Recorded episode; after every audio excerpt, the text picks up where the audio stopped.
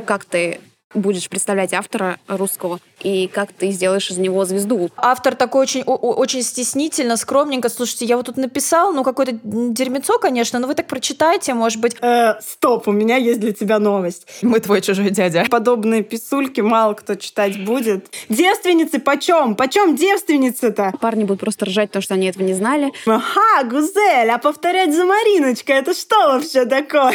Ой, я сейчас читаю такую ужасную-ужасную книгу. Воу, это же было, по-моему, бутылка водки и огурец, если я не путаю. А про Макса Фрая могу, что я могу сказать? Ничего не могу сказать. Все-таки мы Хемингуэй или нет? ну, наконец-то, боже мой. Ковендур.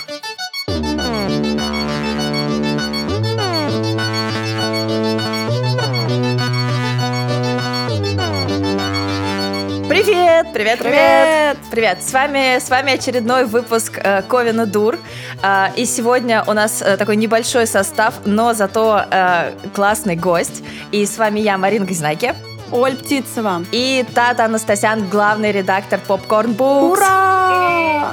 Привет, Тата. Привет. Ну, мы привет, по традиции привет. начинаем э, наш выпуск с, э, с приветствия и с рассказа о том, как, как у нас прошла неделя, какие у нас дела. Так что э, в этот раз мы подключим сюда и Тату. Поэтому Пряж, давай, начинай. А, слушайте, ну, мне кажется, главное вообще событие прошедшей недели — это вчерашний замечательный день. А, мы нашим а, московским составом Ковина Дурас, Женечка, привет, ты в наших сердцах и в мечтах ростовой фигуры, а, отправились на открытие нового буккорнера на Никитский бульвар 12, где по франшизе «Кофе пью» открылось новое заведение, которое начинается, называется «Кофе пью и читаю». Вот. И это вообще супер круто крутое место, там очень все было вкусненько, весело, здорово, но главная фишка была особенная а, в качестве а, ведущего открытия а, этого прекрасного заведения была Галина Юзефович. Мало того, что она там всех встречала, всем улыбалась, со всеми болтала, так она еще и а, сделала подборку книг, которые там сейчас продаются, и всем советовала, что бы такого почитать. Вот. Мы туда, конечно, завалились, со всеми перезнакомились, сожрали все, что только нашли выпили тоже все, что только было, и счастливые ускакали с ощущением, что литературный процесс, он как бы с нами произошел. Вот. Да, и пришли на самом деле к выводу, что пора нам выбираться, наверное, из своих каких-то берлог и хотя бы пару раз в неделю выезжать, работать э, в кафе. Все-таки мы Хемингуэй или нет? Да, в конце концов. Я бы работала в баре, но думаю, что э, мои подобные писульки мало кто читать будет, потому что я начну писать от руки, пером, э, вот, проливаю винишко на пергаментную бумагу. Поэтому не, будем кофе пить. Но мне кажется, такой автор может стать просто перформансом какого-то кафе, и все будут ходить и смотреть на то, как там автор сидит пером, пером под винишко пишет э, что-нибудь. Да. Можно, можно стать известным только благодаря этому, мне кажется. Да. Через заднее крыльцо, как а. обычно. Я готовлюсь э, э, к маркету, который будет первый весенний с моим проектом «Коза до ворона». Э, мы рисуем наши криповые черно-бело-красные языческие картинки, печатаем открытки, так что снова вот эта вот вся подготовка идет полным ходом. Это и сложно, конечно, и на самом деле очень интересно.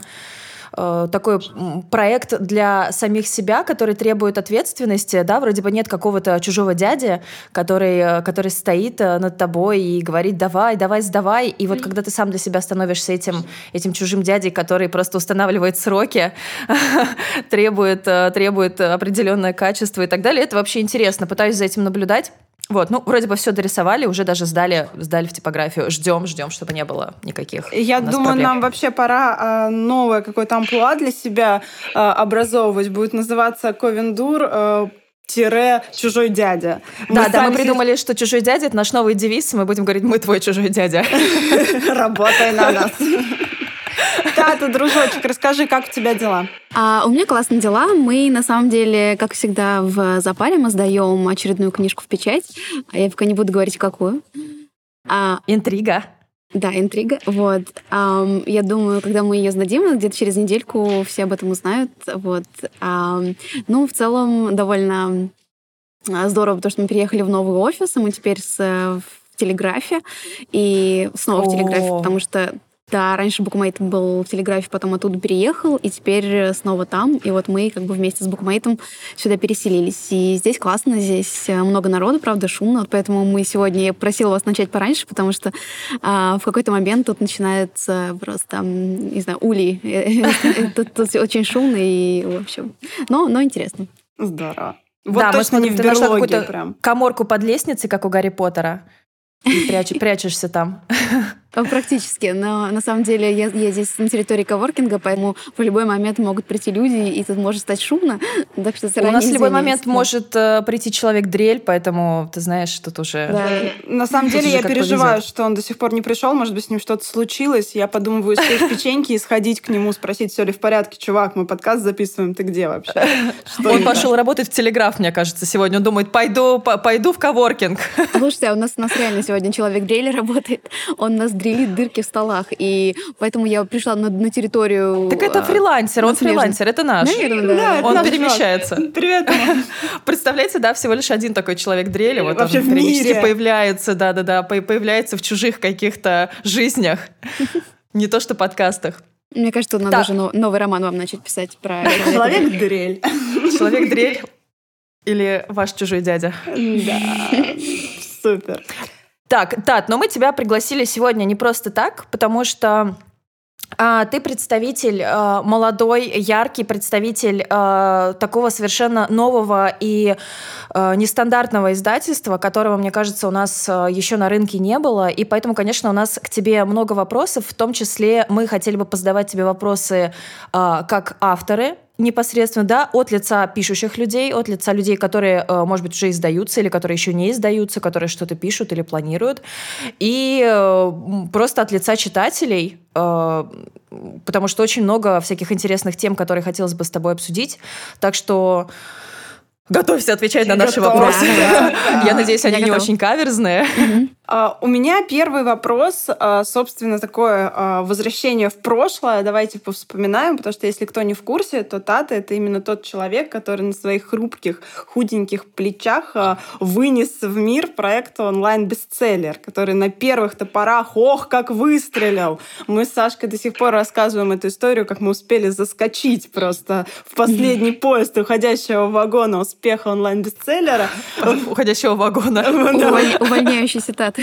Да, увольняющиеся таты, на инерции которой еще какое-то время локомотив несся вперед и только вперед. Расскажи мне, пожалуйста, а, как вообще появилась идея такой а, серии, такого оформления, такого а, механизма работы э, и с писателями, и с читателями, концепция, и самое главное, как получилось ее продвинуть в состояние, правда, бестселлера. Я просто хочу еще сразу туда же вопрос добавить, как вот откуда появляется ощущение вот этой пустующей э, ниши да, в, э, на литературном рынке? Э, нужно, ты проводила какое-то исследование или требуется ли проводить какое-то исследование? Или у хорошего редактора это интуитивное чутье, что сейчас э, пустует вот там вот, да, не хватает того-то, хотелось бы э, вот такого-то. Как вообще происходит этот процесс и как его запустить, если такого еще на рынке не было? Что, что нужно делать?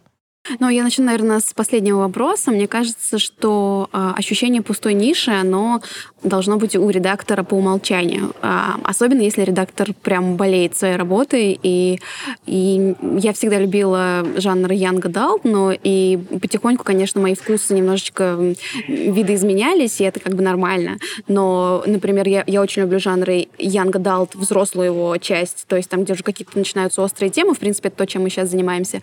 И, естественно, adult, то есть любую литературу для взрослых, и поэтому как бы моя, моя чуйка, так сказать, распространяется на, именно на эти жанры, и я ощущаю э, в первую очередь э, то, чего мне самой не хватает, и, и поэтому, мне кажется, даже иногда так писатели руководствуются, они, например, э, пишут книгу, которая еще не написана, или которую они хотели бы сами прочитать. Это примерно так же. То есть мы издаем книги, которые хотели бы сами прочитать, и э, которых мы не видим на рынке. Эм, ну, наверное, да, это, это в первую очередь какая-то внутренняя чуйка. Какие-то исследования проводить, я не думаю, что есть смысл, потому что эм, все зависит от того, как ты проводишь исследования, как бы на что ты смотришь. Можно всегда результаты поделать под себя и под то, что ты uh-huh. сам хочешь э, увидеть. Поэтому тут в первую очередь твои собственные интересы. И это то, что движет. Поэтому если как бы редактор не горит, то, естественно, он не будет знать, что издавать. Ему будет, ну, непонятно. Вот. Um, это первое. Второе, это про то, как мы делали онлайн-бестселлер. Um, на самом деле тогда в YA-жанре в России практически ничего не было издано. Были какие-то разрозненные попытки. Был middle grade русский, um, типа Натальи Щербы, um, но это все-таки помладше. И, и из YA можно назвать, наверное, только 50 дней до моего самоубийства, но это такой тоже um, я бы тоже сказала, что это YA помладше, не было вот того сегмента, который в США, Великобритании самый основной. Это сегмент книг на 16+, и когда мы изначально обсуждали с моей коллегой Наташей, которая, с которой, ну, которая была моей подчиненной тогда, мы с ней обсуждали, что мы будем делать. Um, у нас на самом деле перед нами лежали вообще все возможности. Мы, uh, мы думали что мы хотим издавать русских авторов, мы это поняли, потому что жить только на иностранных проектах, естественно, невозможно. И Тогда мы решили объявить конкурс, и мы как раз, вот э, Марина участвовала в конкурсе, это был конкурс даже не помню, как он называется, по-моему, молодежный бестселлер.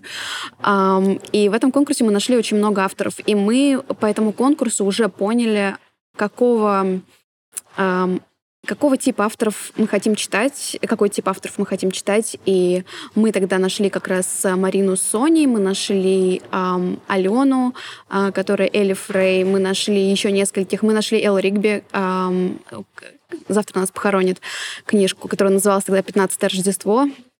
Вот, э, мы нашли какую-то вот группу авторов и в целом поняли, что авторы есть, и что на самом деле их просто никто не ищет и, наверное, даже не пытается искать в те, в, в те годы, это было, наверное, когда, я не знаю, лет пять назад, э, особо, особенно были популярны русские авторы в э, жанре э, любовного фэнтези. И Драконы! они до сих пор очень популярны. Ничего не поменялось, да? Да. И вот на них был весь фокус. То есть все искали авторов в этом жанре, русских, а на YA и на какую-то такую, скажем так, спокойную прозу никто не обращал особо внимания. Но, естественно, была нормальная, так скажем, большая а, проза, которую издает там Шубина или другие редакторы. То есть это, а, по сути, книги победителей всяких премий. Но такой более мейнстримовой, в хорошем смысле, прослойки не было вообще на рынке. Она должна быть, потому что рынок не может существовать только на победителях премий. И мы на самом деле серию онлайн-бестселлер придумали э, из-за книжки «Мой лучший враг» Элли Фрей — Потому что про эту книжку мне рассказала коллега, она ее прочитала, когда смотрела рукописи с конкурса, и она прибежала ко мне а, и сказала, что «Ой, я сейчас читаю такую ужасную-ужасную книгу», и она минут 40 на обеде мне рассказывала про то, как, насколько эта книга ужасна, про то, как она ее возмутила. И в этот момент я поняла, что эта книга на самом деле крутая, и что раз она ее так зацепила, значит, она зацепит еще много людей. Потом я ее прочитала, и мы решили, что надо с ней делать новую серию.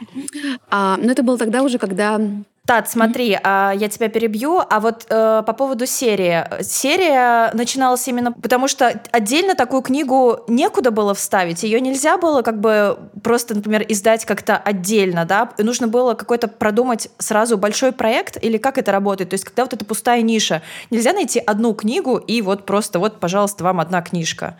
Или все-таки mm-hmm. нужно думать какими-то проектами было, вот такими большими? Ну, проблема в том, что э, это все происходило в АСТ, а в АСТ принято мыслить сериями. И угу. на тот момент, мне кажется, это было даже оправдано, потому что взять и сдать неизвестного автора одного и как бы ну, это сложновато для магазинов, потому что вот почему именно этого автора, как его продвигать, есть для мага... у магазинов будут сложности. Вот. И поэтому мы понимали, что у нас должна быть серия.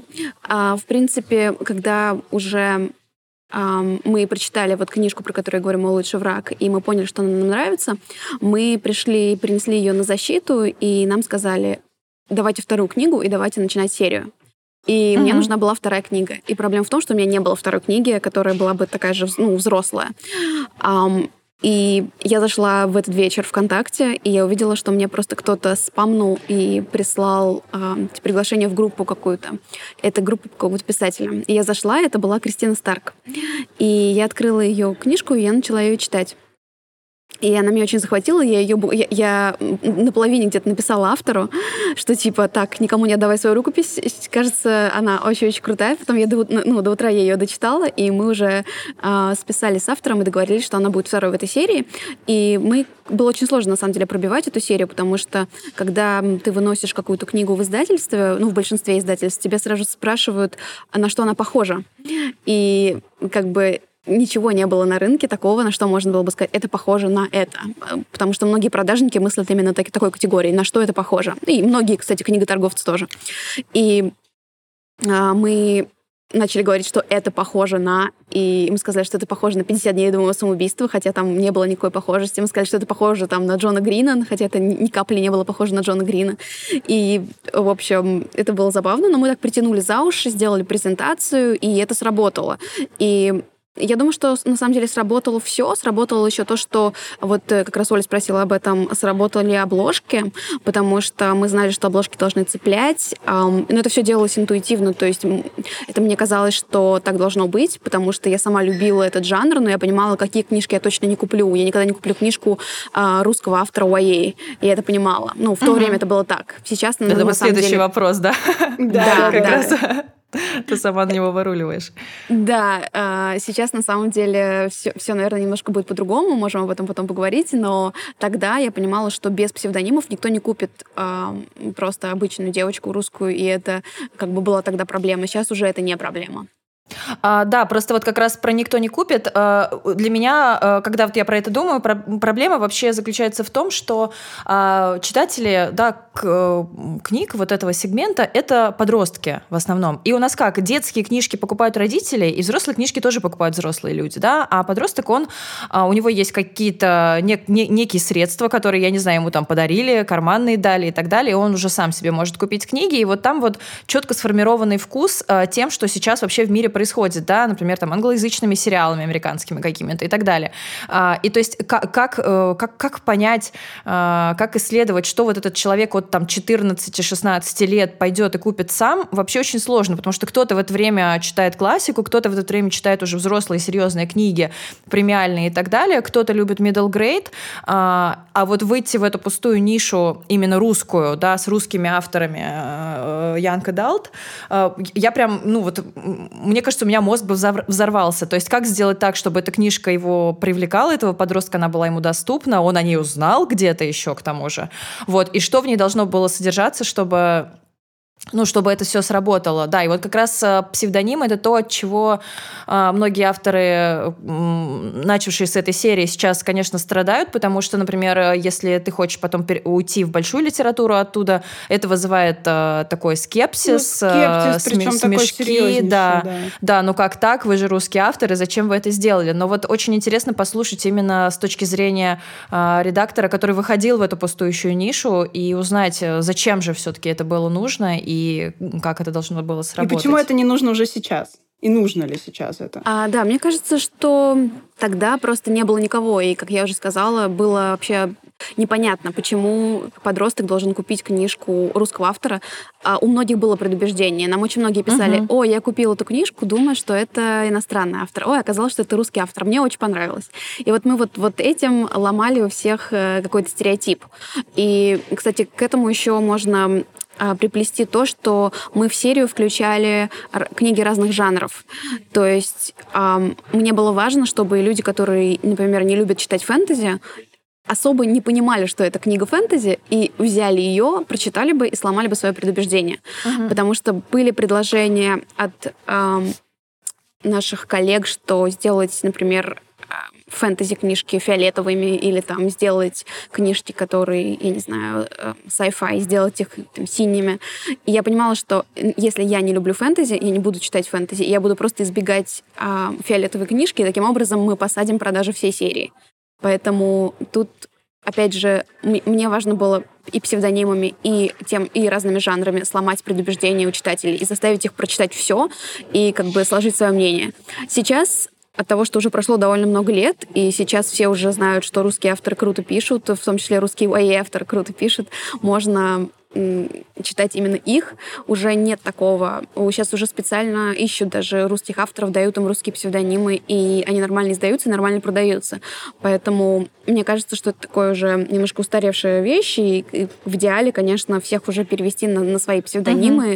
Uh-huh. Ну, те, кто захочет, на самом деле. Кто-то захочет быть Максом Фраем, он и будет Максом Фраем, это нормально. Uh-huh. Вот, ну, да, авторам нужно для себя а, решить. Слушай, а вот ты говоришь, вот Макса Фрая вспомнил. Мне кажется, там а, несколько другая была подоплека у Мартынчик с тем, почему это такой псевдоним. Все-таки это было скорее, ну, насколько я и читала, насколько я себе это понимаю, это скорее было желание альтер-эго героя своего как бы приписать к авторскому, потому что там все-таки идет повествование от первого лица, и сэр Макс, он, собственно, сам рассказывает свою историю. Поэтому мне кажется, что там было а, более ну, больше было желание именно вот в такую игру с читателем, да, то есть как бы разбить эту стену э, персонаж выдуманный, а сделать его как бы реально существующим человеком, который вот пишет историю. Это же было даже завязано историйно потом. В конце Макс сам написал историю Эхо для того, что... Ехо, простите меня, для того, чтобы э, сохранить этот город, да, там в памяти читателей, чтобы он не исчез.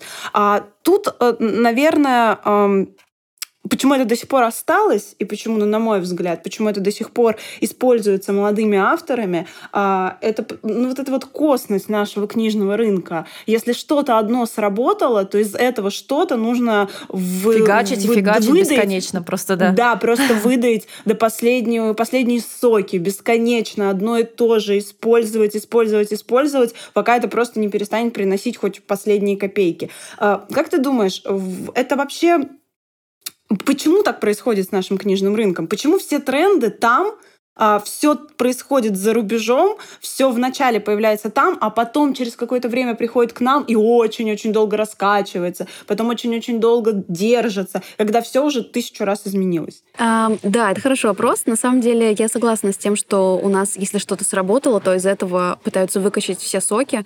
А, тут, мне кажется, несколько пунктов. Первый пункт, Почему это делают издательства? Потому что, ну, если ты уже продаешь автора вот так, как бы издательство, которое или редактор, который, возможно, не очень понимает, как из этого вырулить, ну, как, как ты иностранного автора перейдешь русского, или как ты сделаешь, там, на половине серии поменяешь на русские псевдонимы. Если ты не понимаешь, как вот из этой ситуации выйти, то ты, наверное, ничего не делаешь, потому что ты боишься посадить продажи. В этом есть какой-то резон. Тут нужно иметь видение того, как ты будешь представлять автора русского и как ты сделаешь из него звезду. То есть это, это могут делать, конечно, только очень крутые редакторы. И мне кажется, что у нас такие есть, и это просто вопрос времени. Просто сейчас на русских авторов, на молодых авторов особо нет фокуса, и ими почти не занимаются. Но я думаю, что лет через 10 у нас уже будет очень много действительно сильных авторов, и будет несколько редакций, которые будут заниматься этим. И это нормальная такая здоровая ситуация, которая есть на любом рынке, где свои авторы вот так взращиваются, и из них делают реально кого-то очень крутого. А про Макса Фрая могу, что я могу сказать? Ничего не могу сказать. Действительно, я с тобой согласна. Но я хочу сказать, что у тебя может быть, могут быть разные причины на то, чтобы выбрать тот или иной псевдоним. Ну, это разумеется. Как бы да, это решение автора, иногда редактора. Эм, и это, наверное, должно быть общее решение, потому что редактору продвигать, автору писать и, и быть этим, этим человеком. Жить да, с да. этим, боже мой. А, Тат, ну тогда я сейчас а, чуть-чуть а, отвлекусь о, от таких вопросов, как это все начиналось, потому что а, если кто-то из наших слушателей вдруг еще не знаком а, с вашим издательством, я вот хочу поговорить про Popcorn Books.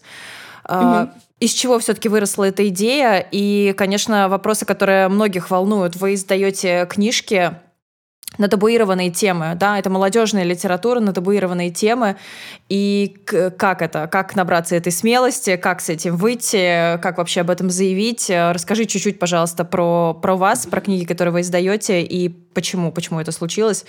А мы за вас очень рады. Спасибо. И очень болеем. На самом деле все началось с того, что мы, директор Букмейта и я, как-то во Франкфурте мы сидели и обсуждали, что было бы круто иметь собственное издательство при Букмейте и иметь собственный как бы контент эксклюзивный для Букмейта. И с этого все началось. После этого Букмейт купил издательство «Индивидуум», это нон-фикшн издательство, и при «Индивидууме» мы создали Popcorn Books, а, то есть теперь у нас издательство делится на фикшн и нон-фикшн. А, нон-фикшеном заведует Феликс Сандалов, а, который, кстати, недавно получил премию Андрея Белого за свою книгу «Formation». Воу, Все... это же да. было, по-моему, бутылка водки и огурец, если я не путаю. Именно, именно, да. Отлично. Раньше говорили что-то про стопку водки, но он сказал, что за стопку водки он бы не поехал бы куда-то в Питер. Вот именно. Вот, поэтому бутылка. Вот. И, соответственно, Popcorn Books — это fiction imprint. Мы начали с э, YA, но на самом деле мы не будем им ограничиваться абсолютно, потому что у нас уже есть одна книжка, которая не в жанре YA, это «Назови меня своим именем», но О, дальше да. будет больше. И я могу так немножечко поспойлерить, что будет дальше. Но по поводу того, что почему мы начали с, со сложных книг, мне кажется, что их просто не хватает на рынке, и это то, чего не хватает мне как читателю. Есть книжки, которые я читаю на английском, но их нет в России. И есть такое прекрасное чувство, что я хочу этим поделиться. Соответственно, мы выбираем эти книжки, мы их издаем, мы делаем это с большой любовью. А, естественно, мы сталкиваемся со всеми теми же бедами, с которыми сталкивается любое издательство и любой редактор.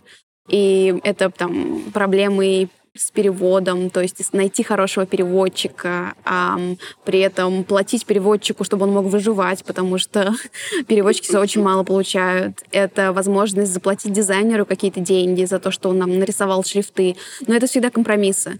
То есть мне всегда приходится балансировать между тем, что я должна как издатель, и между тем, что я хочу как вот перфекционист и как человек, который хочет, чтобы у этого рынка было будущее. По поводу сложных тем нужно сказать, что мне кажется, что издавать эти книги вообще не сложно.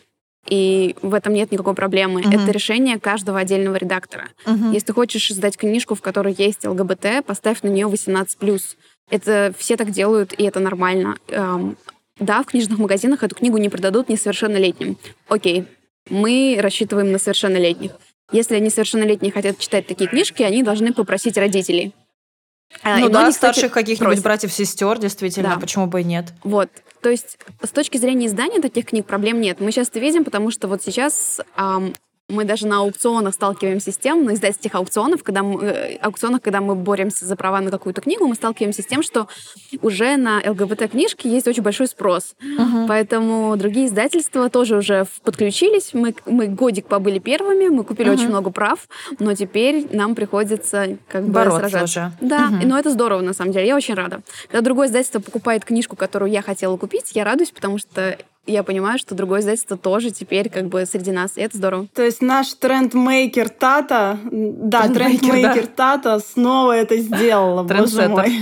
А, да, слушай, ну а уже были какие-то, знаешь, отзывы, мне всегда хочется, конечно, про какой-то скандальчик, интрига, расследование, какие-то mm-hmm. отрицательные, что зачем вы это делаете, про это не надо говорить, эти темы, насилие, ЛГБТ, а, да, вот это все, а, не, не нужно, чтобы молодежь про это читала, читала, чтобы она про это знала. Ну, то есть всегда же находятся вот такие консерваторы, которые э, с таким мнением, они как-то долетают, эти мнения до издательства или нет? Или они уже долетают обычно до автора только в отзывах? Они долетают, они долетают да, обычно до СММщиков. Эм, я стараюсь вообще не читать комментарии, потому что я знаю, что это такая порочная практика. Если ты читаешь хорошие комментарии, то ты должен читать и плохие. Если ты читаешь плохие, то ты очень много негатива через себя пропускаешь. И это часто uh-huh. бывают супер необоснованные комментарии. Но у нас есть СММщики. СММщики, вот э, моя помощница и наша СММщик Марина, которая работает из далекого Омска, она фильтрует э, все вот эти комментарии в том плане, что она доносит до меня самое важное. То есть, например, если у нас где-то есть президента. опечатка. Да, именно, именно. Если у нас где-то есть опечатка, если где-то есть ошибка, потому что от этого никто не застрахован. Если что-то мы сделали не так, и это действительно справедливо, она вот это все фильтрует, доносит до меня, мы это все исправляем. Какой-то хейт я не вижу смысла читать. Люди, которые говорят, что мы не должны сдавать э, книжки на какие-то темы, там, не знаю, ЛГБТ, не ЛГБТ, там, про психические расстройства или там а, проблему какой-то идентичности. А, слушать таких людей нет смысла, потому что это их, это их личное мнение, я не считаю, что я должна с ним соглашаться. А, молодые люди читают все, что хотят. В интернете в общем доступе очень много информации, от которой никто их не защищает. Поэтому, uh-huh. если, например, зайти на некоторые сайты, я не буду говорить на какие, на сайты, на которых публикуют фанфики, эм, то можно Ой, прочитать очень много мой. чего интересного. Да. Ой, боже мой. И лучше это будет, конечно, художественная проза с хорошим, да, каким-то литературным ну, уровнем, если выбирать чем, между чем эти же да, тем, что э, подросток может прочитать э, какой-нибудь э, фанфик, прости господи, написанный э, таким же подростком э, или подростком с какими-то ну, это никто не ограничивает, да, с какими-то, может быть, проблемами, и он э, там ментальными какими-то э, сложностями, и он это все выливает в свой текст э, некачественный, неотфильтрованный. Э, может быть, э, это вообще э, вот эту вот картинку мира несколько вообще повернет не в ту сторону, а все-таки те авторы, э, которые занимаются профессиональной литературой, э, больше шанс, что э, тот месседж, который они несут, он будет правильный, он будет разумный, он будет логичный, и он будет объективно полезен подростку. Ну, куда более объективно полезен, чем то, что можно найти на подобных сайтах, и это может прям, ну, покорежить представление о мире очень сильно. Ну, то же самое, что, знаете, там люди, которые там, не знаю, а, смотрят порнуху какую-нибудь жесткую, у них потом большие проблемы в сексуальной жизни, потому что это совершенно не Потому что в жизни все не так. Да, все не так, все не так, да. Женщинам это не нравится, чувак, не думай, да. То же самое, что написано там какой-нибудь фанфик не совсем адекватным человеком, может совершенно как-то э, пошатнуть картину мира и сделать ее какой-то неадекватной у подростка. Не, не знаю, я, я, наверное, про фанфики я, наверное, не соглашусь. Мне кажется, что фанфики — это как просто первая ступень к чтению нормальных книг, потому что фанфики, они как, как семечки. Их легко читать. И мне кажется, что качество — это немножко относительное понятие. Вот ты как автор, ты можешь понимать, что этот текст, например, некачественный, но человек, у которого меньше опыта с книгами, например, и потому что есть очень много людей, которые вообще не читают, а для них начать читать для них начать читать фанфики — это первый этап. И после этого они уже начнут читать фанфики получше, они начнут понимать, почему им нравятся одни фанфики, не нравятся другие, потому что среди фанфиков есть очень много качественных. Много. Разумеется, разумеется, конечно. И мне кажется, что нет никакого, а, никакой проблемы с тем, чтобы читать некачественные фанфики, потому что я в свое время прочитала очень много фанфиков, очень много качественных, очень много некачественных. И мне кажется, что ты сам просто начинаешь понимать, что из этого хорошо, что из этого не очень хорошо. Э, дело в том, что я э, вот по, по первости прямо вот э, в какой-то момент начала общаться с вот этими людьми, которые тусуются на этих фан-тусовках, э, фан-площадках, и я поняла, что многие из них, к сожалению, не набирают читательского опыта. То есть они, напротив, э, они, подобное чтиво не позволяет им совершенствоваться, и читательский опыт остается на уровне вот этого вот совершенно низкого, э, жан, даже не жанра, а низкого качества, потому потому что, э, знаешь, всегда нужно стоять немножко на э, цыпочках. Э, книжка, которую ты читаешь, на мой взгляд, должна быть чуть-чуть тебя куда-то вот подтягивать вперед, не в смысле чему-то учить или морализаторствовать, а, хотя она даже развлекательная, все равно она должна быть хорошей какой-то, эм, хорошим источником, на мой взгляд. И вот когда человек прямо если у него прямо вот концентрируется исключительно на таком чтиве,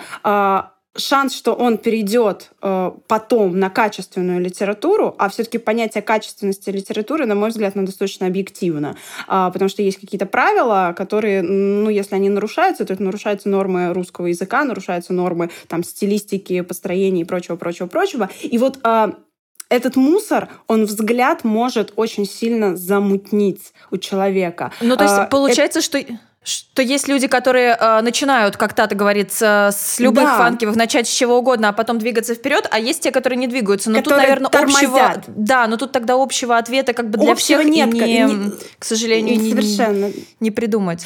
Просто там, да, Мне там кажется, эти они... тетечки, да. э, прости, пожалуйста, просто там эти тетечки уже достаточно взрослые, которые не двигаются ни в своем читательском, ни в своем писательском. Ну, это их, Причем это, это не только выбор, фанфики. Да. да, это не только фанфики, это еще и просто проза, да, там совершенно оригинальная проза, э, не связанная с какими-то фанфикшенами. И она тоже э, стоит на одном месте, потому что человеку нет необходимости ни внутренней никакой двигаться. Это тоже выбор, это тоже определенный сегмент литературы. Ну, на мой взгляд, на него опираться — это довольно-таки такая тупиковая история, потому что это ничего никуда не двигает вперед никаким образом. Я думаю, я думаю, что let's agree to disagree, как говорится, потому что да, ну, разумеется. Да, мне кажется, что немножко опасно говорить про то, что вредно для людей, а что не вредно, потому что, по сути, много чего для нас может быть вредно, и да, если ты читаешь исключительно фанфики, наверное, у тебя будет не очень хороший слог, даже ты не сможешь писать, там, у тебя будет не очень хороший... Разговаривать. Да, разговаривать. Может быть.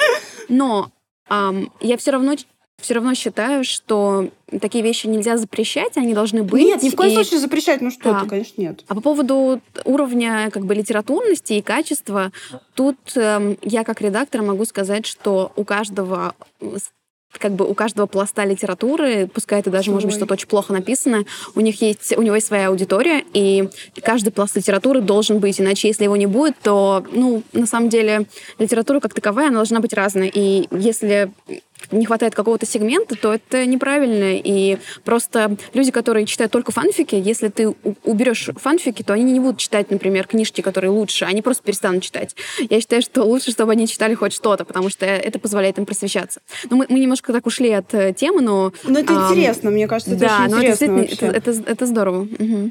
Возвращаемся, собственно. Мы говорили про э, литературу, которую не страшно издавать и которую нужно издавать. Вот. А, а вот эти тренды э, зарубежные, которые к нам приходят э, намного позже, э, почему так происходит вообще? Почему это так? Почему к нам приходит позже? И Мне кажется, тут очень все-таки сказывается и менталитет, и законодательство и так далее. То есть э, многие штуки, они могли бы прийти э, в то же самое время, и они даже могли появиться бы и у нас, они просто не могут э, найти себе дорогу да, в, в свет, в, в здание, еще куда-то. Я думаю, что это не прям только у нас так, просто в ряде стран, где где-то это происходит быстрее, проще, где-то где замедляется. А, да, я согласна. Мне кажется, что это во многом дело в менталитете, но не только мне кажется, до издателей очень много чего не доходит. Поэтому мы не видим то, что на самом деле пишется. А, там в США любая написанная книга практически приходит к редактору, потому что все знают, что это возможно. То есть э, автор специально пишет, чтобы сдаться. Я думаю, что в России очень маленький процент авторов, которые реально пишут, чтобы сдаться. Я думаю, что, наверное, процентов, э, не знаю, 70 те, кто пишет действительно классные вещи, они, скорее всего, пишут стол. А вот авторы, которые пишут э, слабее, они чаще. То есть те, те например, кто а, там графоманно пишут по роману в месяц, они, конечно, активно ищут редакторов, активно там где-то издаются и все такое.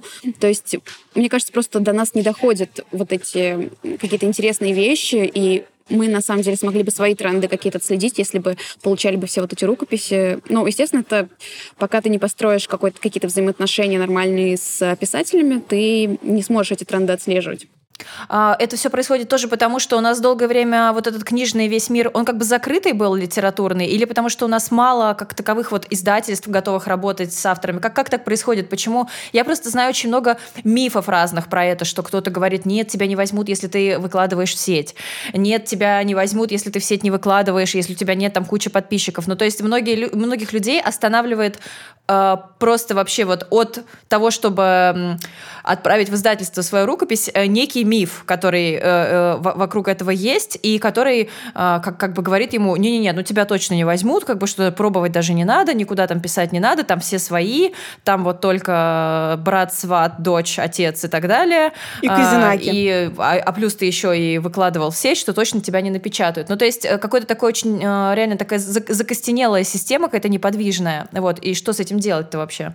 А, по-моему, сейчас уже Выкладывание в сеть, это, конечно, ну, вы сами знаете, выкладывание в сеть это уже ну, не важно, да. то есть можете выкладывать, не выкладывать. По поводу закрытости, по-моему, сейчас стало чуть-чуть лучше, то есть, естественно, главная литературная тусовка, она никого не принимает. И Но ты, конечно, наверное, можешь выстрелить. Сейчас уже ты больше можешь выстрелить как автор, чем, например, там, 7 лет назад, потому что тогда это было вообще нереально попасть в какие-то не знаю, на какую-нибудь литературную премию или на что-то такое, как мне кажется. Хотя я, я на самом деле эм, в то время не так сильно следила за этим. Это только сейчас я вот слежу за тем, кто что выигрывает, и стараюсь читать победителей премий.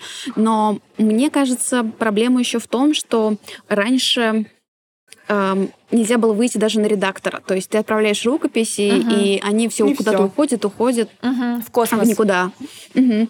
И сейчас с этим намного легче. Единственная проблема, что надо найти своего редактора потому что редактор должен, это самое главное, если найдешь своего редактора, он должен примерно понимать, что делать. А если он не понимает, что делать, то он должен вместе с тобой хотеть понять, что делать.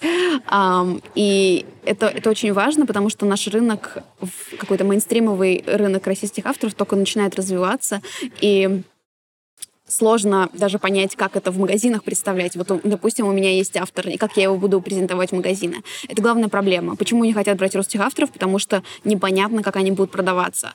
И редакторы часто боятся ориентироваться на собственное мнение. Вот я прочитал, и мне очень понравилось. Что это значит? Как мне это продвинуть? Первый этап — это продвинуть книжку внутри издательства. Uh-huh. Это очень сложно. То, что должен убедить всех, начиная с собственного начальника, потом продолжая директором, который утверждает план, дальше маркетинг, эм, там, sales, ты должен убедить их, что вот этот автор с улицы у тебя будет хитом. Это очень сложно. Uh-huh. И для этого нужно иметь как бы, упорство, твердолобость какую-то. Uh-huh. Для этого нужно иметь собственное видение. И если ты не уверен, ты, наверное, не сможешь продвигать. Ты согласишься на такую-то обложку, на такой-то тираж, на такую-то серию. Да, окей, давайте поставим его туда. Да, окей, давайте издадим так. То есть вот тут очень важно свое видение проталкивать и не, не как бы не прогинаться под а, то, что тебе говорят сверху. Здорово. Значит, э, самое все-таки важное, чтобы у редактора были огромные такие яичища, чтобы он знал, что он делает, для чего и почему. Это ну, здорово. Ну, кстати, действительно, это же легче всего сделать именно тогда, когда ты сам горишь этой там книгой, э, да, даже если она тебе не нравится, а именно что ты чувствуешь, что вот в ней есть потенциал. То есть она может э, тебе ведь не нравиться, да, по твоему литературному вкусу, но ты как, да. как редактор как бы должен уметь себя, получается, отделить, почувствовать ее потенциал, и вот тогда уже, мне кажется, проще донести до всех остальных, если ты, правда, правда, сам в это веришь. Но, с другой стороны, это тоже круто, потому что если ты в такую работу веришь, что ты ее там и не бросишь наполовине, да, и как-то э, это действительно хорошо для книги. Но, не знаю, хватает ли у нас э, редакторов в таком количестве, чтобы, например, если вдруг э, неожиданно э, люди начнут более активно присылать рукописи, среди них окажется действительно много хороших, чтобы вот э, за эти книги болеть, их доносить до читателей э, в каком-то правильном виде, до книжных магазинов и так далее. Я думаю, что да, вот с этим будет проблема, потому что даже не, проблема не с тем, что у нас не хватает редакторов. Редакторов у нас хватает. Многие из них, конечно, засунули свои амбиции куда подальше, потому что они ежедневно сталкиваются с тем, что им говорят, что а, давай, сдавай, быстрее, быстрее и все такое. И поэтому тут проблема еще с тем, что у редактора просто нет времени. У редактора нет времени, чтобы нормально, вдумчиво придумать какой-то концепт этой книги, потому что ему в этом месяце надо сдать 8. Uh-huh. Или ему в этом месяце даже надо сдать 3, но большие. Uh-huh. И это, это вообще очень непросто. Получается, что редактор должен действительно болеть работой, и он должен в свободное время как-то думать об этом, придумывать, должен, не знаю, не спать ночами. И uh-huh. в этом случае он, он сможет что-то сделать. Но в таком режиме, в каком сейчас работают все издательства, это практически невозможно. То есть в, в, на других рынках мы видим то, что, например, в Дании они знают, какие книжки они издадут э, через полтора года, и для них это нормально. Тут э, в России проблема в том, что ну, в большинстве редакций, не во всех, есть те, которые знают, что у них выйдет через полтора года, но это, как правило, ну, исключение. В основном редакторы знают, что у них там в течение четырех месяцев выйдет, uh-huh. эм, и ну, то, что в переводе, например, закинуто, они это знают, там, то, что выйдет через полгода, через, там, 8 месяцев. Но времени на то, чтобы действительно работать с книгой, у них не так много, потому что вот ты отдал книжку в перевод, она у тебя там через 6 месяцев вышла из перевода, тебе нужно ее срочно редактировать и сдавать в печать. Это если говорить про переводные. Если говорить про, рус... про русские книжки, то их преимущество в том, что ты, ты можешь как раз быстрее их издать как бы, потому что ты можешь отредактировать, и ты можешь отправить в печать условно. Но вот весь процесс придумывания концепта и всего прочего, он ну, на нем не заостряется внимание, это главная проблема, потому что uh-huh. нужно думать, как любой эм, продавец. Нужно понимать, что книга — это тоже продукт. Она должна быть классной, у нее должна быть крутая упаковка. Эм, и но содержание тоже должно быть классное, потому что если упаковка крутая, но внутри какой-то ширпотреб, то, скорее всего, ты продашь один тираж и больше не сможешь продавать. И это на репутации скажется еще, мне кажется, как да. редактора и как редакции. Абсолютно. И твоя задача как редактора — это делать лонгселлеры, делать что-то очень качественно внутри и очень качественно снаружи. Да, тут, конечно, вообще э, объем информации, который нужно держать в голове, очень большой.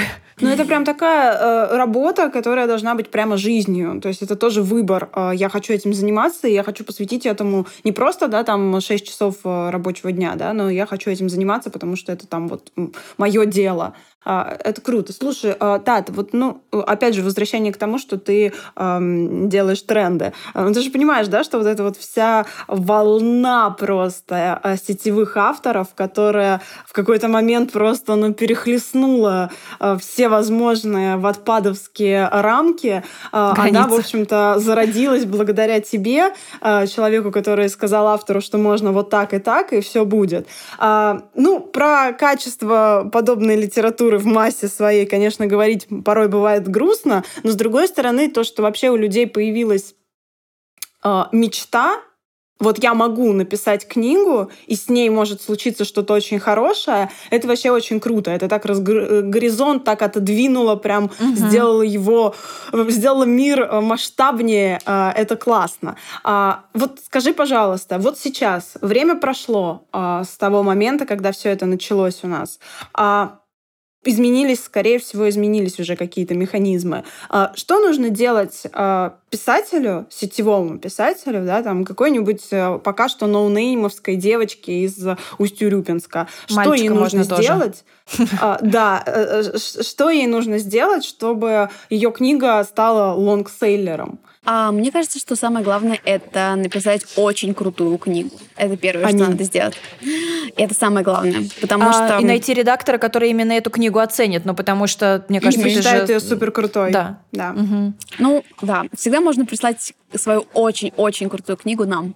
Аминь. Аминь, два. Но на самом деле, по-моему, не знаю, мне кажется, что вот вот эта повальная любовь к ватпаду и к авторам с ватпада — это немножко порочная практика, потому что издавая в таком огромном количестве э, юных авторов и нередактированных авторов, э, мы сажаем общий уровень э, YA у себя Потому что если да. ты берешь авторов с Wattpad, ты должен с ними работать. Это очень важно. Не надо брать их и на самом деле мы и сами начали эту порочную практику, когда делали онлайн-бестселлер, потому что вот мы в какой-то момент поняли, что нам нужно каждый месяц создавать книжку. Там где-то на книге на шестой, наверное, было. Мы поняли, что там не на пятый, что нам нужно каждый месяц, потому что в магазины хотят. И вот этот момент, когда магазины хотят, это момент, когда ты уже не можешь тратить много времени. И я сочувствую очень редакторам, которые этим занимаются, потому что, ну, ты физически не можешь так это вытягивать. У тебя должно быть там в плане, там, не знаю, условно, три книги, пять книг, но ты должен каждый из них посвятить уйму времени. Либо ты должен отдавать это все внештатным людям, а внештатные должны быть такие же компетентные, как ты. То есть это очень сложно. И не стоило, на самом деле, открывать вот эту шкатулку Пандоры с ватпадом, потому что то, что э, сейчас происходит, это не в пользу, в первую очередь, самим авторам. Да, потому да. что мне жалко и их, потому что... И вот этому да. пласту книжному. Определенно, это прям убийственно как- как-то угу. выглядит все. В первую очередь жалко авторов, потому что сейчас будет вот такой массив авторов эм, с Ватпада, и не только с Ватпада, там, не знаю, с Фигбука, и будет практически невозможно для читателей выбрать что-то качественное. То есть для них будет проблема. Вот у меня есть миллион книг с Wattpad, угу. как я напечатанных. Проблема большое, большое количество информации, угу. да. То есть когда у тебя со всех сторон, и ты должен профильтровать угу. сам каким-то образом. Угу. Это не в пользу авторам, потому что если автор издает первую книжку, и она плохая по тексту, например, то шансов, что эту плохую, э, что, что его вторую книжку, даже если она будет лучше, или третью, четвертую, пятую, что ее издадут уже намного меньше. Потому что магазины, как правило, смотрят на продажи, они, как правило, смотрят на то, что уже было издано. И мне кажется, что тут авторы сами себе какую-то не очень хорошую услугу оказывают. Проблема еще в том, что, да, если у них вторая, третья, четвертая книжка лучше, э, даже если их будут издавать, проблема в том, что им будет сложно выйти на новую аудиторию, на ту аудиторию, которая уже оценит эту книжку и скажет, да, вот эта книжка классная, потому что, скорее всего, репутация закрепится, что это так, ширпотреб да. такой вот как бы там на один раз э, для, не знаю, сентиментальных девочек, э, где он такой мачо, она такая няшка. А она такая нет, а он такой, ну может быть, ну все-таки давай, и она, ну ладно. Да-да-да, ну как бы и а да, даже если потом совершенно будет отличаться произведение, да, это вот не на руку автору, я согласна. Ну, на мой взгляд, нужно всегда помнить, что любая рукопись, которая была а, опубликована в сети, это все-таки черновик. Особенно молодого, да, вот автора конечно, конечно, что да, это не, черновик, да, да, да, это такой материал, да. это тесто. И мы же не будем продавать это тесто, просто положим Под его пирожков, да, да. Да, мы проложим, скажем, что это пирожки, положим его в упаковку пирожков и скажем, покупайте. А угу. люди купят, откроют, подумают, Охренеть, это же тесто. Выбросят. И на следующий раз они эту упаковку покупать не будут, потому что, ну, реально, я не буду покупать тесто, когда я могу пойти и купить иностранный капкейк. А, поэтому, ну, серьезно, как-то вот получается такая странная ситуация. И мне, да, мне сейчас, правда, бывает очень как-то грустно за этих авторов. Э, я когда вижу их на каких-нибудь там мероприятиях, общих там а, ярмарках, форумах и прочее, я понимаю, что э, это какая-то очень грустная ситуация, потому что они не совсем представляют, э, как работает mm-hmm. этот бизнес и вообще как это все работает, и во что они попали, и что теперь им нужно делать, чтобы защитить себя как автора, чтобы свою судьбу писательскую как-то выстроить. Это как бы проблема, мне кажется, всех молодых авторов э, отечественных. Но Единственное, вот, только э... если это если их устраивает, потому что я думаю, что тут, э, тут еще отношение важно. Если достаточно отдача от аудитории, которая читает твою книгу, тебе достаточно отдачи, тебе достаточно, ну, может быть, там, за материальная отдача, еще что-то, то, в принципе, э, не, стремления-то у всех разные, и не обязательно нужно там вот куда-то ну, к премиям ну, да, и разум, так далее. Разумеется, что э, у, у каждого, да, ну просто, скорее всего, э, человек, когда вступает в это, он э,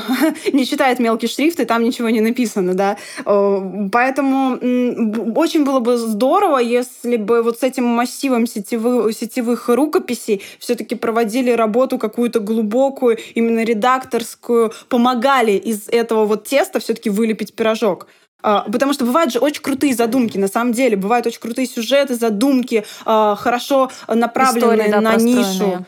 Э, да, хорошо, чтобы вот э, эта задумка бы здорово зашла в целевую аудиторию. Это была бы там ну, развлекательная литература или какая-то серьезная более-менее литература да, для вот этого сегмента. Это было бы очень круто, это бы развило не только да, там автор, но и всю нишу, возможно. Да, вот этот весь пласт бы сделал куда-то рывок вперед. Но этого не происходит, потому что все-таки это черновик. Нельзя, чтобы черновик э, подавался как книга.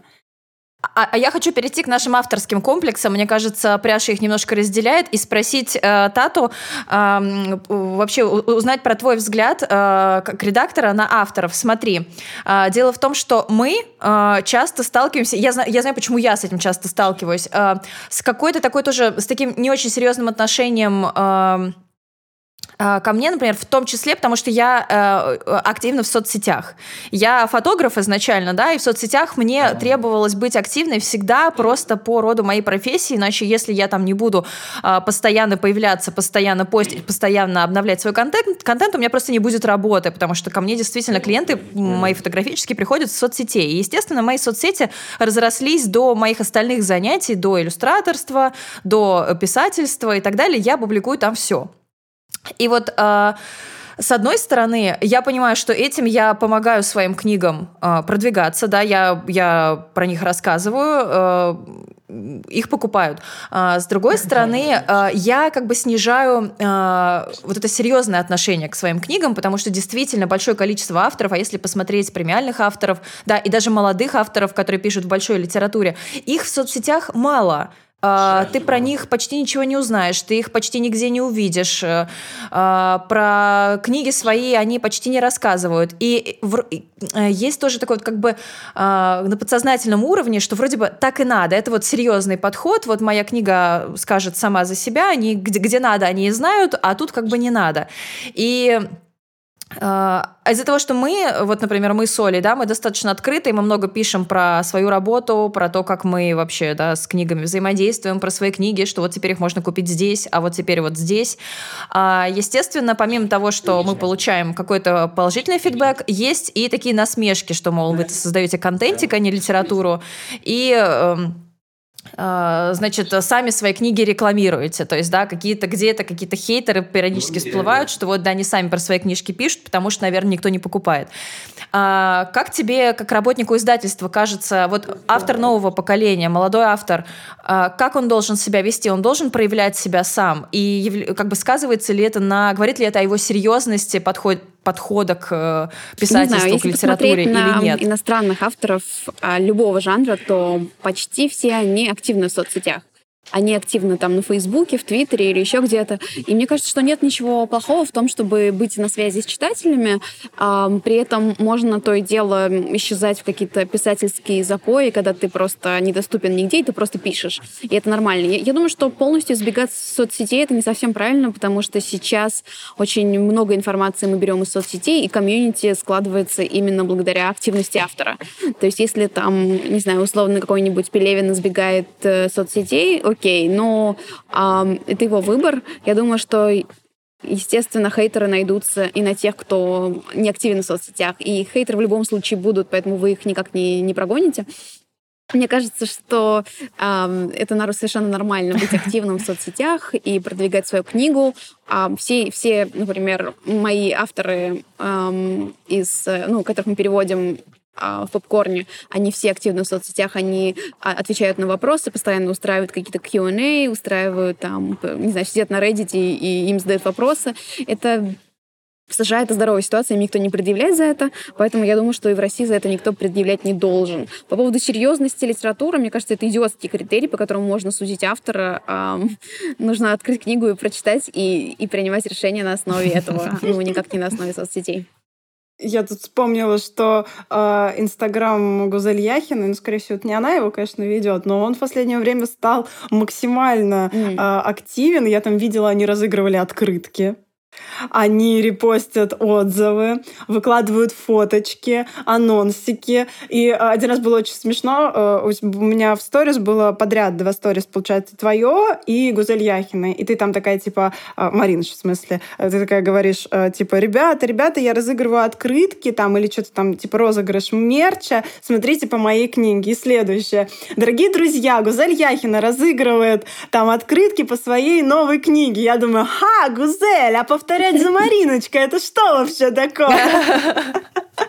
Так что э, я, да, я хочу, хочу добавить свои три э, копейки. Э, наверное, тут нужно еще понимать, что вот это вот серьезная, вот так вот я сейчас делаю пальчиком, вы не видите, но в кавычки заключаю, литература, она зачастую, ну сейчас у нас, по крайней мере, пишется авторами такого достаточно возраста, отличающегося от нас, и они просто не привыкли мне кажется, пользоваться соцсетями в том понимании, в котором пользуемся мы, да, то есть это может быть какой-то бложек в ЖЖ когда-то был, теперь он перешел в Facebook, uh-huh. но сказать, да, что, допустим, кто-то возраста моей мамы а, будет выкладывать в Инстаграм сторис, смотри, я пишу свою новую книжку, мне довольно-таки странно это представить, потому что uh-huh. это совершенно другой менталитет, а, намного позже пришли вот эти все веяния к ним а, свободного интернета, да, там свободного Wi-Fi и возможности выложить пост в Инстаграмчик, и поэтому это это просто каким-то менталитетом у них не заложено, что мы каждый день что-то выкладываем в соцсеть. Для них это довольно-таки странно.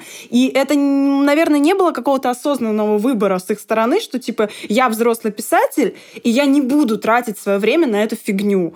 А просто потому, что даже, наверное, мысли изначально не возникало, а теперь сложилось, что какая-то есть такая градация. Вот вы такие вот э, девочки поржать, и вы выкладываете в Инстаграмчик. А мы серьезные авторы, мы так не делаем. Но uh-huh. дело тут, наверное, даже вот, вот в этом. Возможно, когда мы станем э, такими более взрослыми, серьезными людьми, мы продолжим выкладывать все в Инстаграм, и уже этой разделенности не будет. Но, скорее всего, когда на смену нам придут другие молодые авторы, у них появится какая-нибудь новая фича, которая нам не зайдет, потому что, боже, ну я слишком старая для этого дерьма, и мы будем говорить, серьезные авторы так не делают. Вот это вот что там это вообще такое? Что там тик-так? Mm-hmm. Как это сейчас появилась какая-то штука? Я что-то там где-то видела в старперских своих интернетах. Они там что-то тоже выкладывают. И вот мы так не делали. И делать мы так не будем. Мы серьезные люди без вот этого вашего всего. Давай договоримся, что будем. Будем? Хорошо, Да, давай хорошо. договоримся, Я что мы первая будем всё вживлю делать. себе, да, вот этот вот э, VR какой-нибудь, э, Да, VR-очки да, вживлю да, в конечно, себя. конечно. И буду кажется, приходить э, в дополнительной реальности к своим читателям.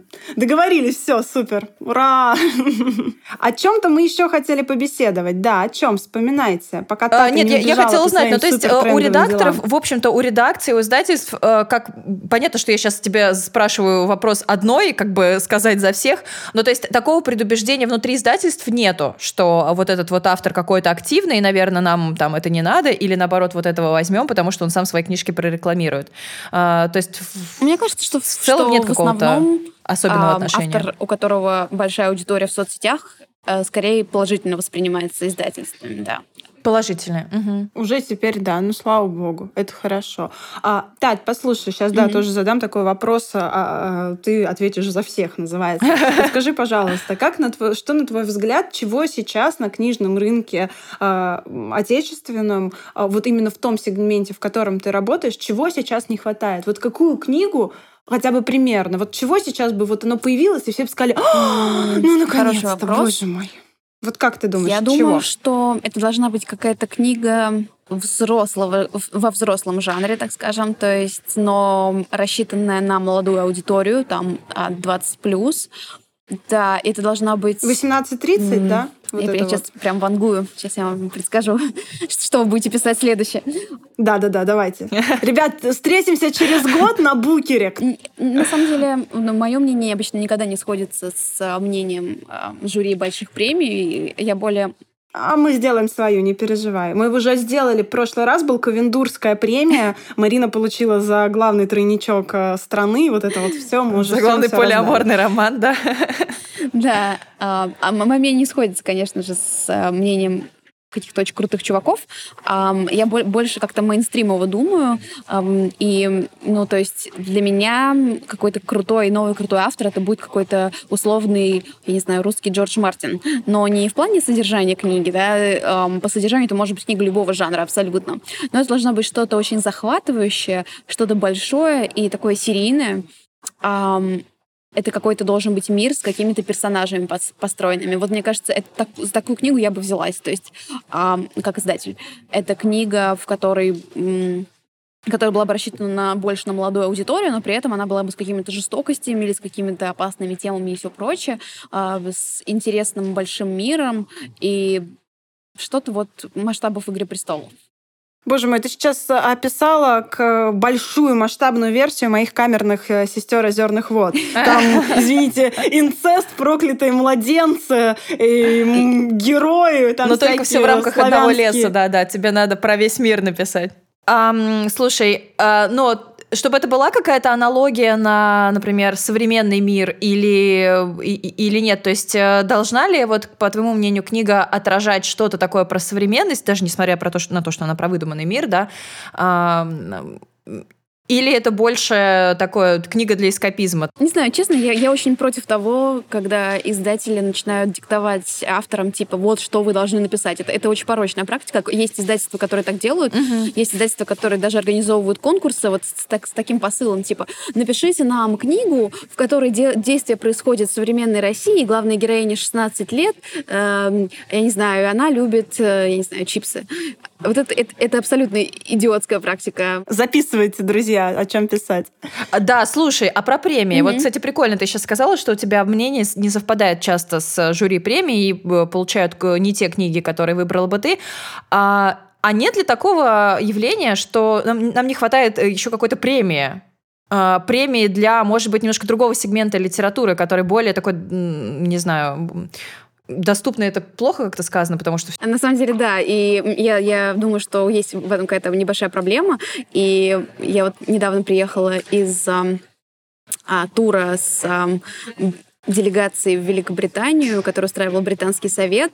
И если коротко, то избиралось какое-то количество людей из российского издательского бизнеса, и мы все вместе ездили, чтобы встречаться с всякими агентами, издателями, авторами из Великобритании и делиться опытом. И, короче, long story short, а, там был Круто. директор большой книги э, Георгий Рушадзе, и как-то между нашими экскурсиями я его очень мучила, и бедный Георгий, я ему сочувствую, потому что я, я постоянно задалбывала его вопросами из разряда ну а когда у нас будет э, новый Юнас Бё? Э, когда он победит в новой какой-нибудь премии? Или когда у нас будет время для каких-нибудь э, менее... Как я их называла? Да, менее именитых авторов. В общем, эм, так что он улыбался и говорил, что, что он у нас есть такое. Вот. И, но на самом деле он называл, он называл имена, которые я действительно не знала, и я, я даже записала, я почитаю. Вот. Um, но, конечно, мне кажется, сомнений нет, что у нас этого действительно, ну, не хватает чего-то более масштабного в плане более ну, прям направленного на какую-то массовую аудиторию, но не так, чтобы, я не знаю, ведущей была Ксения Собчак или что-то такое, а чтобы это, это было в, тоже в рамках именно литературы. Да, какой-то молодежный. Я поняла, на, на какой-то качественный мейнстрим, короче. Да, да, чтобы это был, да, да, да. Чтобы, возможно, просто это, эта премия или вообще такое мероприятие, оно помогло бы как раз людям, а, которые читают мейнстримовую литературу, отфильтровать вот это вот чтиво, такое, да, низкого качества от... А, от качества. Да, от хорошей жанровой литературы литературы качественной, развлекательной литературы и вообще всяческой. Мы просто, да, мы просто всегда топим за то, что э, жанр это хорошо, что жанровая литература это замечательно, просто э, нужно разделять качественный жанр и некачественный жанр и помогать читателю вообще в этом разбираться. А сейчас как будто нет что. вот этих маркеров, которые определяют, как бы, да, на что можно сориентироваться, чтобы понять, да, это будет книжка легко читаться, она меня куда-то там э, на время унесет, она мне там заставит поразмышлять, ну, я не знаю, там э, одарит каким-то опытом, но это будет хорошая качественная литература, да, но, может быть, там не премиальная большая литература, потому что, например, э, читать премиальные книжки в метро, а многие люди действительно mm-hmm. читают в метро, но это просто невозможно, потому что у тебя внимания не хватит. Это не потому, что они там, не знаю, скучные, сложные, еще что-то. Это глупость, конечно. Просто это другой, э, другой подход к чтению, другой объем. И у некоторых, например, по жизни там нет времени, да, или книжки определенным образом построены э, сложно слушать в аудио, когда да, человек может, например, слушать аудио, э, у него время есть, но э, тоже какие-то книги в аудио не идут. Но как ему найти те, которые будут там чуть проще читаться, чуть легче, но быть такие же качественные, mm-hmm. но будут такие же качественные, да, и такие же ценные. Вот не очень понятно, как с этим быть. Мне вот просто на ум первое, что вот приходит, когда мы говорим про качественный жанр, опять же, вот, допустим, э, Веркин, да, «Остров Сахалин», это все таки такая, это фантастика, это научная фантастика, постапокалипсис и все дела, но он подается как качественный жанр, да, или, допустим, э, Яна Вагнер «Кто не спрятался», это детектив, это жанр, и ты от этого никуда не денешься, это жанр, но это хороший жанр. И опять же, он подается, то есть он из вот этой массы детективной, он выделяется. Из массы научной фантастики Веркин выделился. Но это делается, ну, это бывает очень редко, во-первых, чтобы жанровая литература вот так вот какой-то сегментировалась. И опять же, это нужно сказать, что это достаточно ориентировано на взрослую аудиторию, причем взрослую, не молодую взрослую, а просто на взрослую литературу. Аудитория — это литература для прямо вот, ну, 35 плюс, угу. да, и мы говорим о том, что э, и авторы, и все кругом ее позиционируют как взрослую. И там какая-то сегментация среди жанровой литературы все равно происходит. А среди литературы для молодых взрослых сегментации не происходит вообще вообще никакой среди отечественной угу. жанровой думаю, что... литературы, к сожалению. Я думаю, что здесь главный вопрос а, это когда у нас появится наши Стивен Кинги, наши Джорджи Мартины, наши, я не знаю, Юнас Био те же. Хотя я небольшая фанатка Насбио, но вот мне интересно, даже когда вот этот пласт такой супер эм, коммерческой литературы у нас появится, потому что сейчас, как бы, ну, я не читаю Донцову или там еще кого-то, но, то есть у нас нет этого жанра, потому что Донцова 20 лет назад была э, издана и, и придумана, а сейчас, ну, должно быть что-то свежее. Ну, Маринина, да, по-моему. Ну, это, это аудитория, как правило, это аудитория типа 45 плюс э, женщины. Слушайте, но русские Стивен Кинги, они тоже, опять же, должны прийти в какое-то вот да. это поле, в котором э, да. этого русского Стивен Кинга отличат от, э, от, от всего остального, где он не сольется, потому что вот mm-hmm. есть, например, опять же, вот эти фэнтезийные серии бесконечные, да, где издаются разные авторы. И я уверена, что в этой серии из 20 книг, возможно, есть одна mm-hmm. какая-то супер крутая, но она какая-нибудь 17-я, которую покупают вот э, э, люди, которые читают вот этот жанр, да, вот в этих вот страшных обложках. И автор. Может а, быть, его мама. А, да, да, но нет. И там действительно может просто пропасть какая-то эта жемчужина потому что э, ему некуда прийти больше автору с этой книгой. Ну, то есть он, он приходит и говорит, а, фэнтези, ну, короче, туда вот идешь, вот дверь налево, да. а вот эта угу. вот редакция, они издают, тебя там 17-м в эту, в эту серию поставят. А, особенно если автор э, молодой, если он не знает э, вообще, как этот рынок устроен. Да, понятно, что сейчас э, там мы уже в курсе, я понимаю, что если бы э, я бы заново проходила этот путь, э, у меня было как бы больше ходов. Я просто их, про них не знала, я их не видела. А, я не знала, что есть критики, я не знала, что есть там толстые журналы, и что в эти журналы... Я знала, что они есть, но я не знала, что в них можно попасть. Я думала, они есть как какой-то пережиток прошлого, а не то, что это реально действующее э, явление, ну, да, с помощью которого, да, ты потом можешь попасть в премию, в какую-то серьезную редакцию и так далее. Например. Э, и действительно, большинство авторов, они об этом не знают, когда они приходят, и они рады, что их просто куда где-то там издали. Вот. И пока вот это вот сформировано сформировано вот так, этот Стивен Кинг может э, просто выйти каким-то э, какой-то десятой книжкой в какой-то серии, которая уже идет на спад. Я согласна. Мне кажется, что проблема серийности и того, что сейчас все книжки пытаются подделать под одну серию, это, ну, это главная вообще проблема больших издательств, потому что э, издатели не знают, как продавать книжки, и поэтому они пытаются взять одного паровоза, как они его называют. А паровоз — это первый автор, какой-то очень сильный автор, а под него начинают запихивать кучу-кучу авторов, которые, возможно, тоже хорошие, но менее известные, либо не очень хорошие. И эта порочная практика приводит к тому, что э, какой-то очень крутой автор может затесаться в серии, о нем никто не узнает, он серия потихоньку садится, ну, то есть тираж уменьшается, и в итоге ее закрывают, например. Так со многими сериями, на самом деле, случилось уже даже на, на, на моей памяти.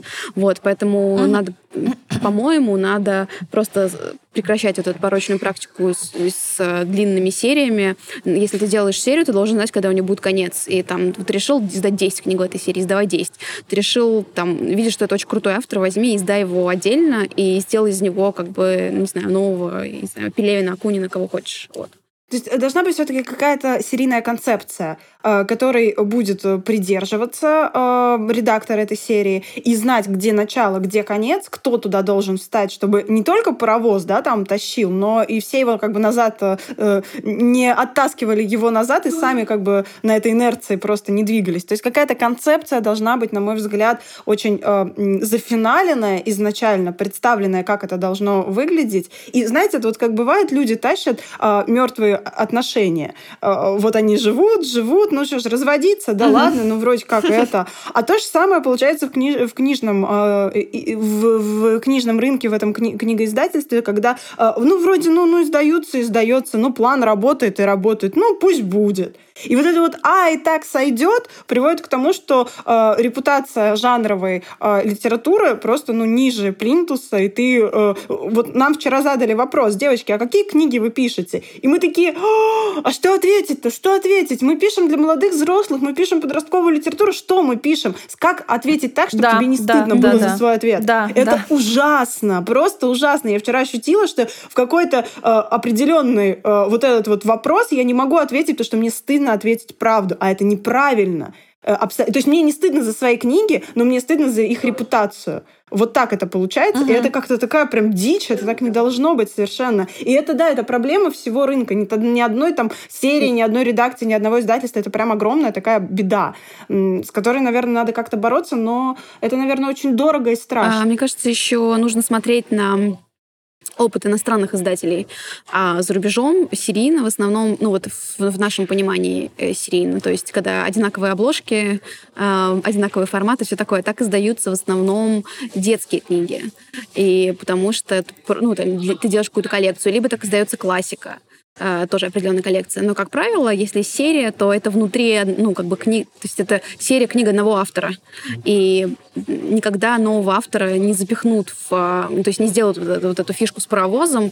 А если в автор верит, его издадут. Если в него не верит, его не будут издавать, не будут запихивать просто для массы, естественно. Угу. Просто не нужно, не надо этот мусор, конечно. Если ты веришь, то работай с ним. Если тебе просто забить план, ну, серьезно. Просто мне кажется, что даже если появись у нас сейчас какая-нибудь отечественная Янагихара, будучи она, не знаю, там, молодая отечественная Янагихара, да, и приди она в жанровую редакцию и скажи, ребята, вот я написала тяжелый, сложный, огромный реалистический роман, и ей скажут, а, окей, выйдешь, короче, вот в такой-то серии под такой-то обложкой. Угу. Ну, ребята, ну я же, я же молодая русская Янагихара. Выйдешь в серии под такой-то обложкой, и все, и никакого вот этого вот толчка и мысли, что это большая, сложная нужная книга, просто ну, не Да, будет. ты знаешь, еще это круто, если авторы еще сам про себя может такое понять, но то есть чаще всего да. автор такой очень, очень стеснительно, скромненько, слушайте, я вот тут ну, написал, ну какое-то дерьмецо, конечно, но вы так прочитайте, может да, быть, да, да а вдруг... серию, ну, ну хорошо, ладно, как бы, то есть э, э, сказать, что сорян, я тут вообще-то Янагихара русская, ну, э, тут, тут, тут это просто, это просто редкость.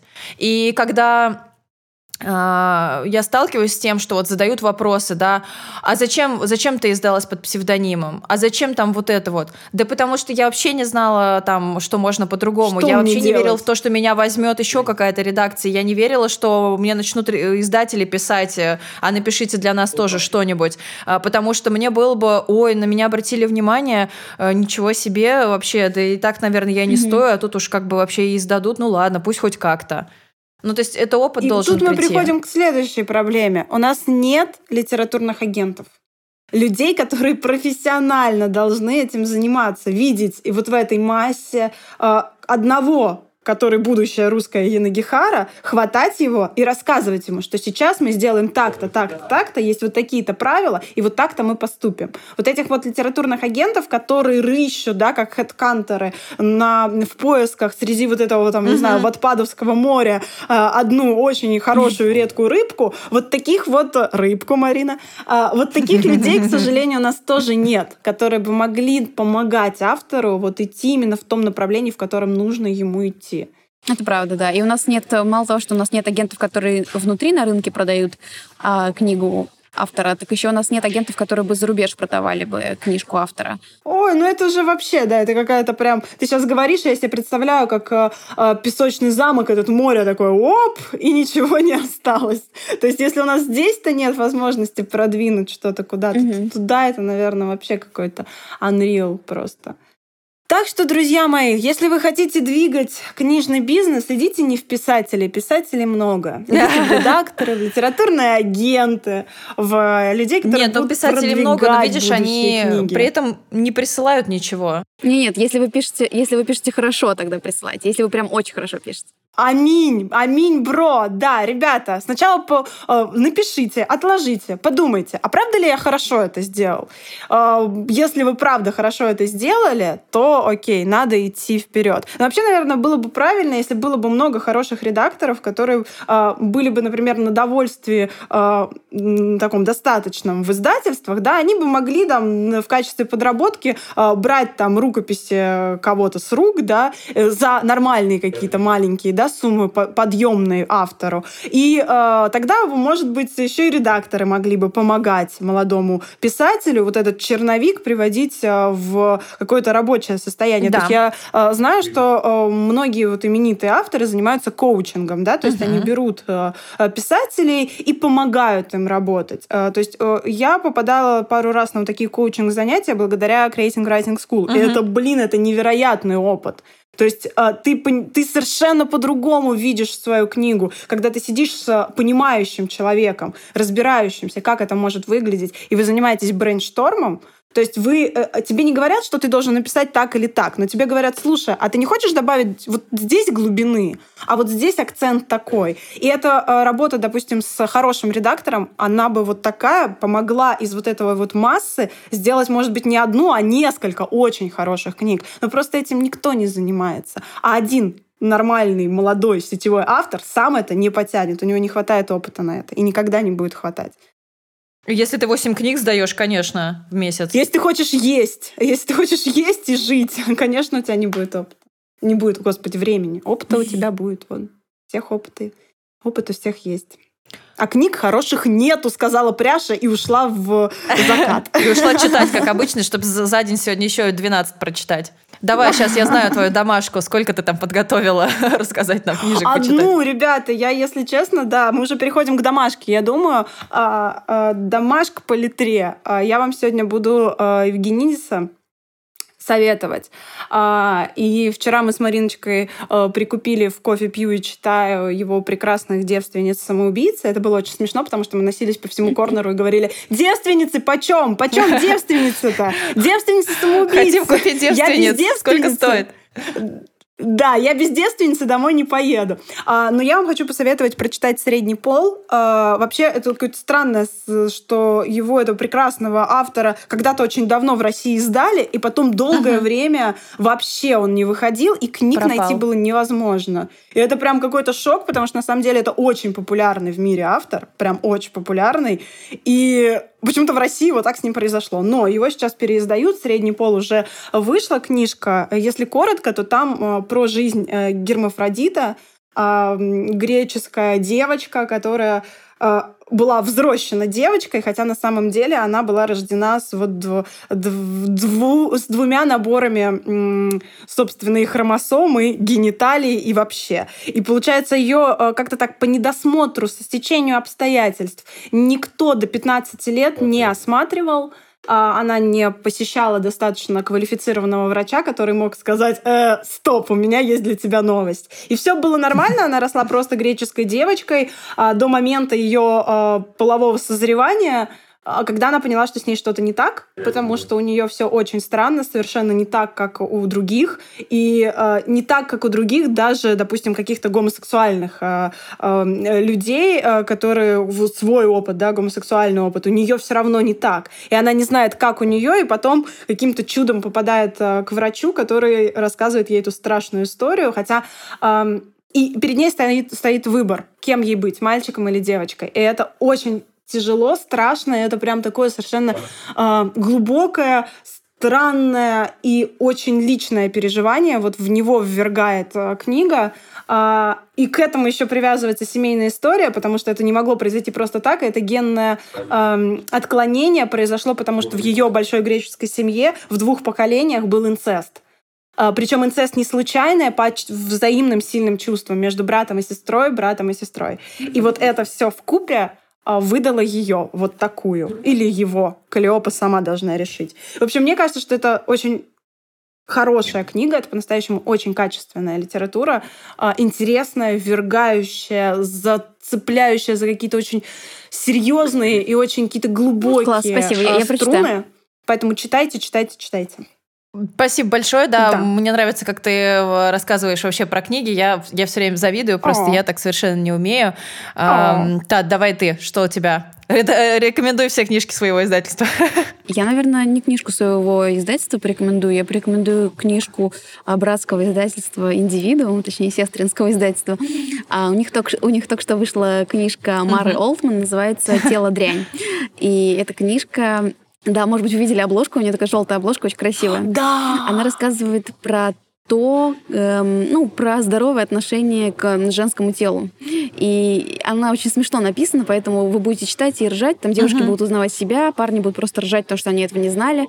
Эм, книжка классная, всем советую. Она вот только что буквально, только-только-только вышла, да, так что советую очень. Все, надо, срочно. Он, он у нас, да. мне кажется, просто сегодня рекомендации как раз в стиле Popcorn Books, потому что я порекомендую книжку, не смогу, к сожалению, про нее так как Пряша подробно рассказать. Я читала ее в 16 лет. Это Альберто Моравия «Я и он». Это итальянский э, писатель, который, ну, вообще повлиял на итальянскую литературу очень серьезно. А, в общем-то, он жил и творил во времена становления и падения фашистского режима в Италии. Он был не естественно, гоним всячески, всячески критиковался и так далее. Но его книга «Я и он», написанная, если я не ошибаюсь, в 1971 году, это Uh, не, не важно, что происходит по сюжету, важно то, что в этой книге главный герой мужчина постоянно ведет э, диалоги со своим членом. То есть член как будто бы живет отдельной жизнью, у него есть отдельное сознание, и он влияет, в общем-то, на поведение. И это э, реально очень интересно, важно, не знаю, прочитать мужчинам и женщинам, э, просто как-то э, смотришь на все это совершенно по-другому, опять же, к телу, Классная к сексуальности, подборка. к принятию себя mm-hmm. и так далее. Я всем советую. Альберта Моравия, да. Да, подборка у нас сегодня да, огонь. супер, мне нравится. Мы не сговаривались, друзья, мы правда не, не сговаривались. Все, Тата, спасибо тебе большое за ответы спасибо. на вопросы. Угу. Спасибо, что ты нашла время О, на да. нас. И нас, кстати, можно послушать на букмейте. Классно, спасибо вам большое. А, зовите еще, приду еще. А, вообще классно, что вы делаете такой подкаст, и, и эм, мне кажется, что нет ничего круче, чем реально вживую послушать своих авторов и понять вообще, чем они живут, потому что там много достаточно больных тем, и это все здорово и интересно. Спасибо. Больные темы, наше второе имя. Спасибо, Тата. Ваш чужой Мы дядя. Тебя Пока. Мы тебя любим. Да, Все. Пока-пока. Ребята, спасибо, что нас послушали. Не забывайте, что мы есть на Apple Podcast, CastBox, э, Podbean, э, э, ВКонтакте. Вы везде можете ставить нам сердечки, лайки, писать комментарии. Не знаю, предлагать нам гостей, которых пригласить. Мы помним про Нила Геймана. Мы уже почти к нему приехали в его дом. Осталось чуть-чуть. Вот Вера, Вера, Вера там оформляет да, да, да, она оформляет американскую визу. Я думаю, что она едет записывать специальный выпуск подкаста Ковендур для нас. Так что Пока. услышимся в следующем выпуске. И пока-пока. Пока-пока.